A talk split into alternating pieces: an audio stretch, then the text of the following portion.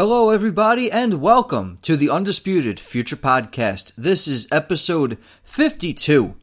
Unbelievable six man tag team action highlighted in this one, and sadly, it's a gloomy and dreary day here in Staten Island, New York, and the hits just keep on coming because just when you think this episode's going to start off the right way, just when you think there's a little bit of hope in the May 16th edition of WWE NXT television, Johnny Gargano's music hits, and that damn Tommaso Ciampa ends up walking out. Tommaso Ciampa obviously making a psychological statement to the audience that has greeted him with disdain as his own entrance music as of late. You suck chance and uh, things of the bit more vulgar actions that uh, I'm not going to go into right now on the air. So anyway, Tommaso Ciampa making his way to the ring, saying that Johnny Gargano may have won a simple battle in this complicated war at Takeover, but who knows where the next steps are going to be, especially considering Johnny Gargano's condition right now. Tommaso Ciampa going on and on and on about that vicious stretcher attack and he broke him mind, spirit, and body, and this and that, and Tommaso Ciampa just spewing on about his evil actions until the wife of Johnny Gargano, Candice LeRae, Candice Wrestling, questioning Tommaso Ciampa in the most summarizable way that I'm sure anybody who is a fan of the DIY tag team can tell you. Who are you? Who are you, Tommaso Ciampa? We are done with this attitude. We are done shedding tears for you. Candice LeRae is completely over Tommaso Ciampa's actions, really coming out here with a fire in her speech and obviously in her eyes tonight as well because those tears are being replaced with violent actions here. She would not take Tommaso's words lying down after just a bit more jawing by the Sicilian psychopath. He would be met with a vicious right hands that would pretty much slap the gray out of his beard. What a vicious slap by Candice LeRae, definitely putting an exclamation point on her statements, but Tommaso Ciampa just seems unfazed, even though it was a slap heard around the NXT universe. So where does this all lead? Tommaso Ciampa obviously agitating Candice LeRae enough to the point of physical violence. Number one, it's nice to see a female talent that isn't Stephanie McMahon slap a male talent, especially when it fuels a storyline that has been driven so well, such as this one. Number two, will it lead to an intergender match? And this is a hot topic on Twitter this week. I'm putting this episode a little bit out late, so I've had a couple days to think about it.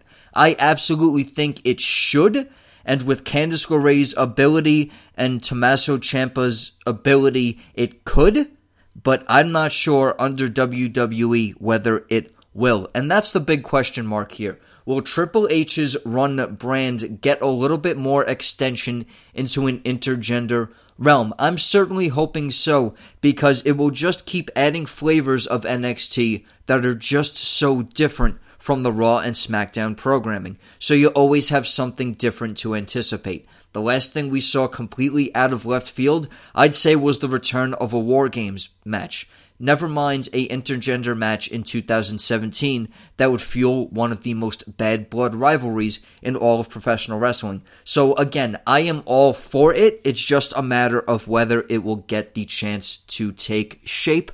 I certainly hope so. Team NXT, give me your thoughts. Tommaso Ciampa versus Candice LeRae. Will that play a point in this rivalry? Do we have to wait all the way till TakeOver Chicago 2, where it's very hopeful that Johnny Gargano will get his retribution? Definitely give me your thoughts on this opening segment to NXT. But let's talk about more female talents outside of Candice Wrestling. Let's talk about the lady of NXT, Lacey Evans, taking on Brandi Lauren Brandi Lauren, a Buffalo, New York talent, I believe was announced. So she's a fairly in state girl, even though she's almost in Canada as far as her area of residence is concerned. Did not get a chance to know much about her. Not sure if she has an independent name. I'm going to be fully no wool over your eyes with this one NXT. I am focusing on this I'm focusing the discussion on Lacey Evans. Lacey Evans coming out with a new theme and absolute dominance here, being able to display some of her new equipped talents and a lady of this size with this much athleticism, a marine moonsault from the second rope. As you haven't heard by now, Lacey Evans is a strong U.S. Marine member, former member. She has the service under her belt, so her combat ability is completely vilified. As well as that moonsault, I definitely think it adds to her repertoire. If this women's right hand doesn't end up being a full on striking finisher, I could definitely see Lacey Evans ending matches with a moonsault as well. So, an absolute dominant victory over Brandi Lauren. A bit of redemption by Kairi Sane would follow the end of this match. As we last saw, Kairi Sane was able to get a win over Lacey Evans, but Lacey Evans would later have a false apology as well as another cheap shot right hand. And Lacey Evans' right hand is the KO strike of the NXT women's division right now. It's that right hand. It could be the feet from Dakota Kai. It could be the submissions from Shayna Baszler. Every way you look, the high flying ability of the just mentioned Kairi Sane. Every way you look, each woman is bringing a different talent and different sort of moveset to the field. So while this division is in a rebuilding period, everybody's strong points are definitely starting to shine. And it comes with a big punch, Kairi Sane not jumping straight to the Mae Young Classic Finals rematch. Having a little bit of a rivalry with Lacey Evans does great because it shows the kind of faith that WWE Brass might have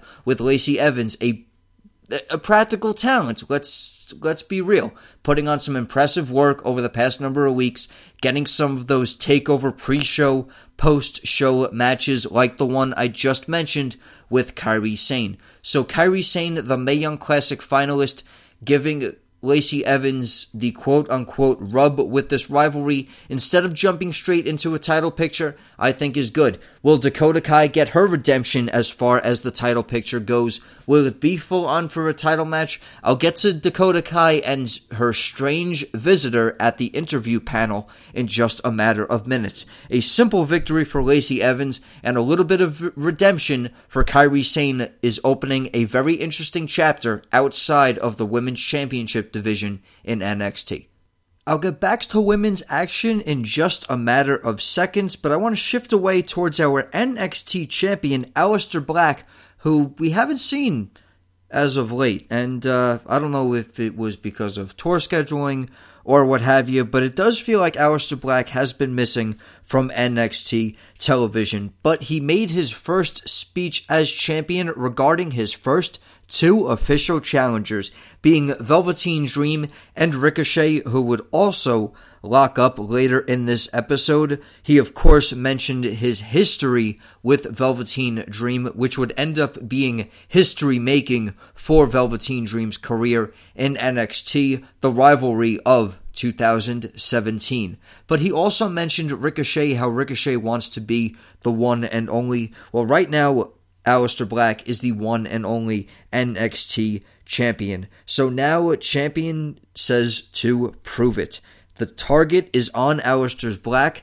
Aleister Black went from being the hunter to having the target on himself, becoming a target with a big shiny gold target around his waist. There's really no other way to say it. Aleister Black knows the territory that comes with being an NXT champion. He's wary, but he's crafty and he's calm, cool, and collected. It's what brought has brought him success as a competitor so far. It's why he's undefeated in singles action. It's really all a matter of who steps up to the plate. Will it be a new challenger in Ricochet, or will it be another history making match with Velveteen Dream? Who do you guys want to see as your NXT Champion's next competitor? Of course, feel free to give me those thoughts.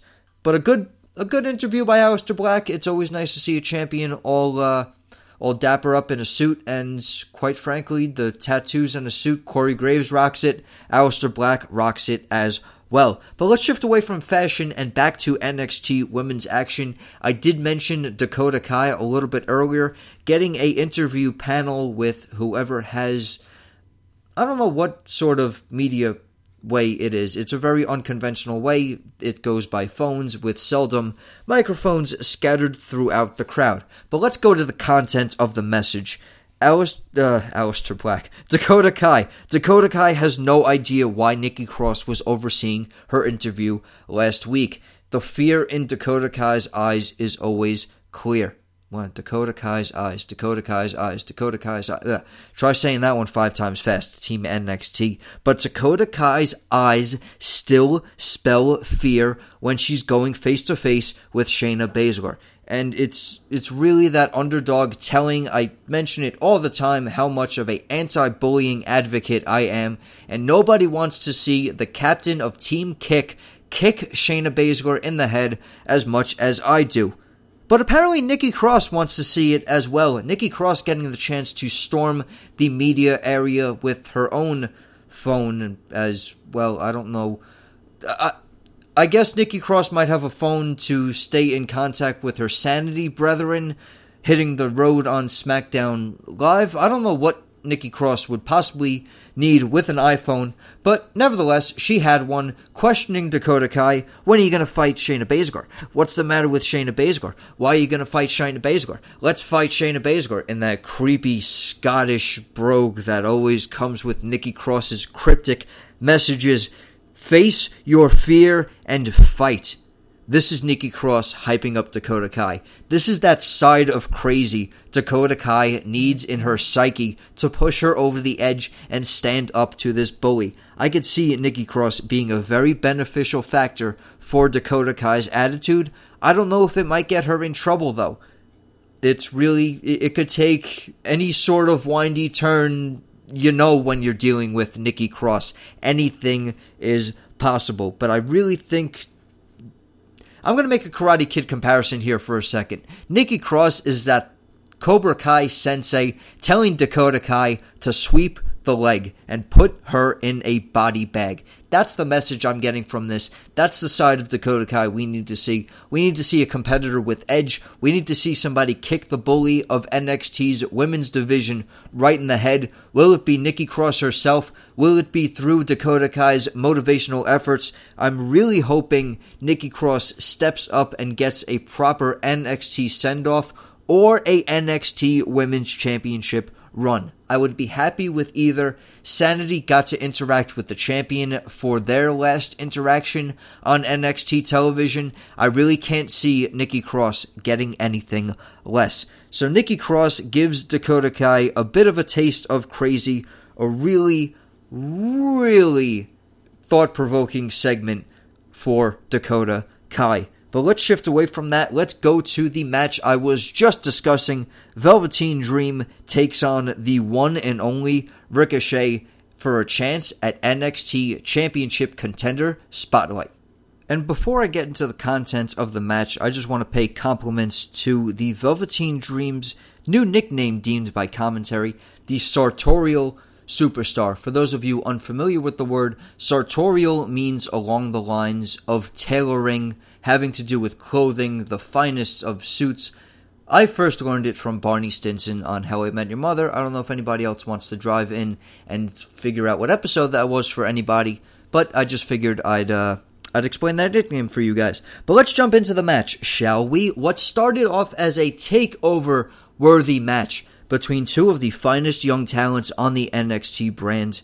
It was great. It's just one of those matches. I mean, I judge by how good a match is based on how many notes I have for it when I'm putting together the show. And if I could only blink my eyes for a couple seconds to jot down a couple of words that give me enough to deliver a segment for you guys, I know it was that good of in ring action. Both of these guys know how young they are, they know how talented they are, they know the kind of emotional connection they are already getting with the audience. Both of their careers can only go up from here. You can really tell that they saw the fire and desire in each other's eyes for that NXT championship in this match. I'll repeat it again. A takeover worthy match on NXT television before it was sadly cut short by the mountain of a man from the Rocky Mountains. I'm talking about Lars Sullivan. Lars Sullivan, the Leviathan, laying wreckage to Velveteen Dream and Ricochet, each respectively, with a vicious freak accident for each of their troubles.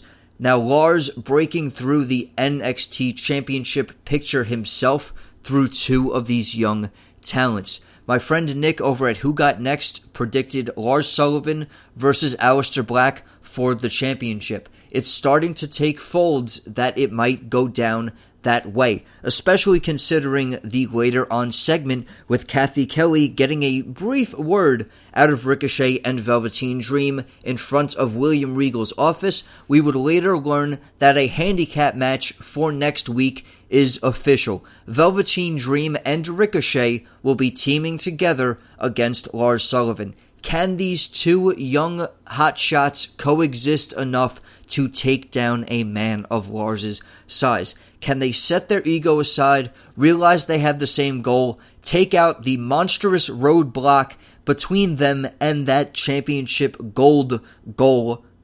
Again, try saying that five times fast. I'm coming up with a bunch of good ones here today. But what happens with Lars? Can Lars break through two young talents in a handicap match and solidify a NXT championship match? I really don't think that would look good for Velveteen Dream or Ricochet. I really don't think Lars plowing through both of these unbelievable talents gives them the credibility.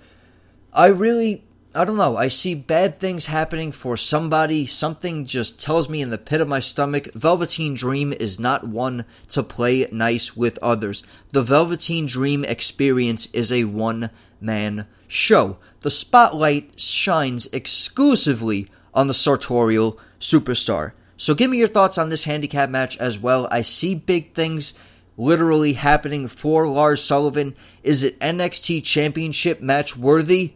I think it's possible. I definitely want to see Aleister Black reign through Chicago. I don't see Lars Sullivan as a ready champion yet, but I do see him as a credible contender. He's a man who can get in a lot of offense on Aleister Black. He's a man who can make the build believable for the next couple of weeks or so, should he be given this opportunity. There's a lot of commentary tables that have been shattered on NXT television for the sake of building championship rivalries, both in the women's and the men's and the tag team division, so anything is certainly possible. What happens when Ricochet teams with Velveteen Dream to take on the mountain of a man, Lars Sullivan, next week?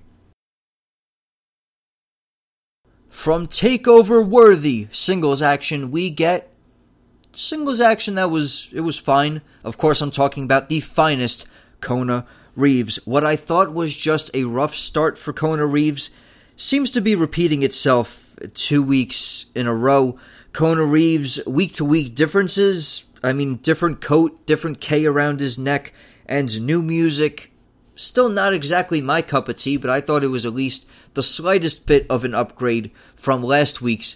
But you can't have the same. These gimmicks are practically mirroring each other. You got the Velveteen Dream with the spotlight, eccentric, what he wears really speaks volumes about him era. You got EC3 throwing the top 1% on the richest guy since Bobby Roode to step into the NXT brand. I deserve all of the finest things. I'm in the top 1%, not just of professional wrestling, but of this whole freaking US economy. So we already have two guys who demand spotlight and have a bunch of money. I don't know what the Kona Reeves character is doing on NXT television. The guy was doing just fine as a weird tribal Hawaiian. You could have thrown him together with the the Genesis Bros, the Ealy brothers. I don't know what they're doing and form some sort of odd faction with those dudes, I just don't see the finest working right now. I really think the landscape of NXT is all wrong for this gimmick. You have so many similarities. We just got done, it feels like, with the era of Bobby Roode. Nobody's going to outplay the rich smugness like the glorious heel Bobby Roode as NXT champion. Kona Reeves is forgettable next to things like that. He's forgettable right now next to EC3 and Velveteen Dreams gimmicks. And I would be speaking differently if in the ring it was more than just fine. It wasn't the finest work I've seen all evening. I just got done talking about Ricochet and Velveteen Dream. The Kona sucks chants are starting in Full Sail University, and they're not going to stop anytime soon. I don't know what kind of heat it is. I don't know if it's Tino Sabbatelli beginning heat, where we just don't want to. We, of course, meaning NXT community and very vocally Full Sail University. I don't know if it's just get off my television, get out of this ring sort of booing and heat. I think of Eva Marie. I think of a really, really rusty Tino Sabbatelli when I think of these sort of chants and I reference them. But Raul Mendoza was doing all he can. I don't. It's just awkward. I guess awkward is the word is the way to describe it. It was a rough ending to the match as well.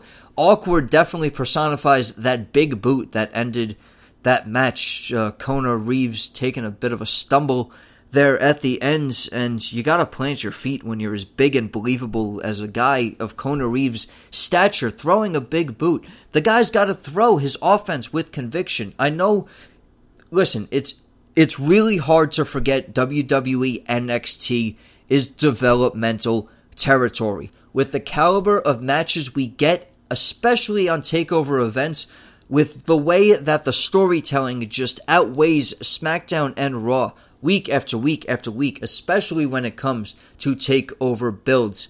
We forget that these guys are still developing and that they're still finally crafting their tools, but something's got to tweak on the Kona Reeves end of things. I'm not even going to get into specifics of this match. It was obviously very million dollar dream inspired cited commentary, and I could definitely see that the loud, obnoxious, I'm the finest that was kind of gearing towards Vince McMahon, I guess. But the raspiness and over the top attitude of Million Dollar Man about how he wants these finest jewels and clothing and top 1% amenities. It's really.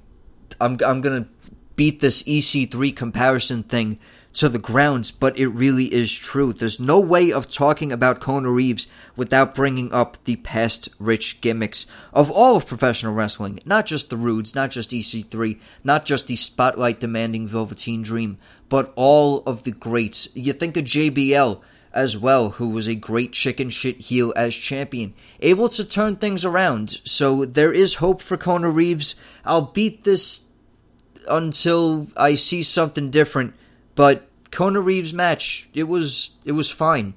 It wasn't anything spectacular. Raul Mendoza went out there, he made his opponent look good. Mendoza needs a breakthrough victory on NXT television. Don't know if he's going to get it, but I think the guy definitely deserves to be shipped up to 205 live and get some spotlight shown on him on the cruiserweight brand. But another victory for Kona Reeves, a very lackluster performance by what one should be considering the finest of NXT. I'm not going to go on and on anymore about that. What else we got? Uh, Cathy Kelley, Ricochet, and Dream. I mentioned the handicap match next week. Uh, somebody, some division that we have not gotten to speak about this evening is the NXT Tag Team Division. We saw the two charismatic, steak eating, weights lifting, heavy machinery, Otis Dozovic and Tucker Knight taking a stroll through the Performance Center, and they would lock horns verbally with the Australian duo of TM61. TM61 proving against the Street Profit that the mighty will not longer be kneeling. TM61 with a disappointing round one knockout against their Dusty Rhodes classic rivals, the authors of Pain, now belonging to the Raw roster locker room. TM61 able to get a sneaky victory using the ropes over the Street Profits, Heavy Machinery calling them out on the on their actions of the past. Bottom line of this segment is two of my favorite charismatic NXT tag teams possibly meeting in a match next week. Of course, the challenge is out there. I'm waiting for next week for it to be official up for discussion. But I could see the TM61 heel turn and change of attitude doing them a bit of luck. You notice the pattern of TM61, who are TM61 segments, and then a heel turn. We also had a similar parallel path with Roderick Strong. The Who is Roderick Strong segments airing on NXT television, and of course, Roderick Strong now belonging to the NXT Tag Team Champion faction, the Undisputed Era, led by North American Champion Adam Cole. So Roderick Strong got some gold. Will the results yield similar for the new attitudes of TM61? First, they're going to have to go through a 600 pound barricade who's hungry for a victory after the war they had with the War Raiders, Hanson and Rowe, in another hard hitting match of NXT tag team action. So TM61 versus Heavy Machinery scheduled for next week. The handicap match Lars versus Ricochet and Velveteen Dream scheduled for next week. Looking to be another stacked show of NXT action. But speaking of stacked and smash mouth action, I cannot wait to discuss this main event. The six man spectacle. I know I saved that word for takeover discussions, but what a match it was. One two punch, as I have deemed them. Danny Burch, newly signed contract to NXT and all, teaming with Oney Lorcan and the UK champion, the Bruiserweight, Pete Dunne, taking on the Undisputed Era's Roderick Strong Kyle O'Reilly, and North American champion Adam Cole. Speaking of Undisputed Era and Roderick Strong's recent turn of events coming off that TM61 segment. Roddy with absolutely nothing to do with Pete Dunne to start off this match. Roderick Strong wanting to put a yardstick between him and the Bruiserweight to kick this one off. So Danny Burch and Kyle O'Reilly getting a chance to really stand out in this match. I thought it was a great performance for both of these guys, able to display the ground game and gritty wrestling strikes that we have wrestling strikes. Is that really is that that's kind of a kind of a contradiction and kind of a paradox there. Strong strikes coming from Burch and O'Reilly. That axe kick is one of my personal favorites, and Kyle O'Reilly getting a chance to stand out in this match. Probably my favorite member of Undisputed Era before the addition of one Roderick Strong. But let's jump into the important part of the match. A absolutely relentless assault by Pete Dunne once he got his hands on Roderick Strong, and it would all lead to a triple finger snap. A one, two, three. Take away the ability to punch, I guess, if you want to phrase it that way, which I just did. But Pete Dunne making a absolute victim of the fingers of Roderick Strong, but unfortunately would be made victim of the Undisputed Era's tag team work. These guys are a well oiled machine. They are not NXT tag team champions for nothing. They're NXT tag team champions with a big help by Roderick Strong and vicious and in sync tag team strategy. But taken away once Pete Dunne was able to make that tag, here came the bruiser from Boston. Oney Lorcan with an absolute hot tag assault Danny Burch also kicking in during this match. You really saw the tag team chemistry between 1 2 Punch in this match. But Oney Lorcan absolutely standing out with that hot tag the unrelenting chops. I could watch Oney Lorcan strike somebody for hours and hours and hours. They could make NXT 90 minutes one week and just have a half hour's worth of Oney Lorcan striking content, and I would be absolutely perfect with that. But what do you. Let's jump away from that segment of the match. Let's go into the triple submission on display. But let's go to the shocking ending you th- keep thinking once undisputed Era's in a match, no matter how much of a jump other tag teams might be able to get on these guys, there's always a plan B when it comes to the undisputed era. And you think there's no way that one two punch and Pete Dunne are going to get any sort of retribution against the tag team champions. Well, the wheelbarrow DDT would say otherwise. Danny Burch Danny Burch, a newly signed NXT contract and a pinfall victory over a tag team champion. One two punch and Pete Dunne pin the tag team champions. Danny Burch has pinned Kyle O'Reilly, and you gotta figure that throws their name in the hat for an NXT tag team title opportunity. And we've seen some hard hitting action in Chicago at a takeover event before, but I really can't think of any heavy striking more than one two punch taking on Roderick Strong and Kyle O'Reilly for those NXT Tag Team Championships. So, an unbelievably solid main event by six of the hardest workers on the NXT brand and unbelievable talents. Great victory for Danny Burch. A really show of appreciation that he got the victory, able to really justify getting that full time NXT contract. But that's about all the time we have. I'm not going to throw you to an hour. I've already given you a half hour's worth of NXT discussion.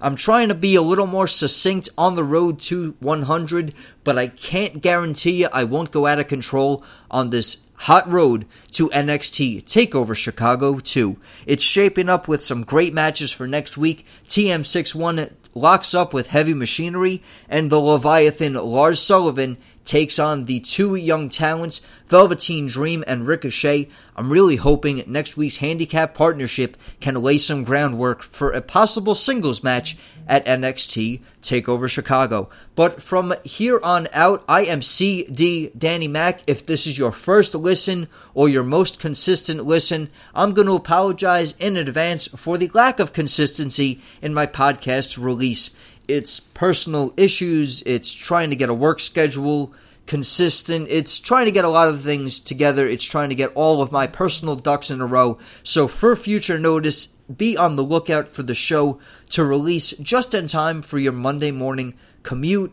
So I'm trying to release it like a takeover special or a pay per view event. So look for it between Saturday and Monday. I know you guys are used to Thursday releases, so thank you all so much for your patience. Thank you to every single podcast reaching out to me over the past number of weeks with Raw and SmackDown discussion, general NXT inquiries. Thank you to every single follower for bumping me up over that 900 mark. It's been an unbelievable road for the show so far. Thank you if you sat through the over hour episode 50.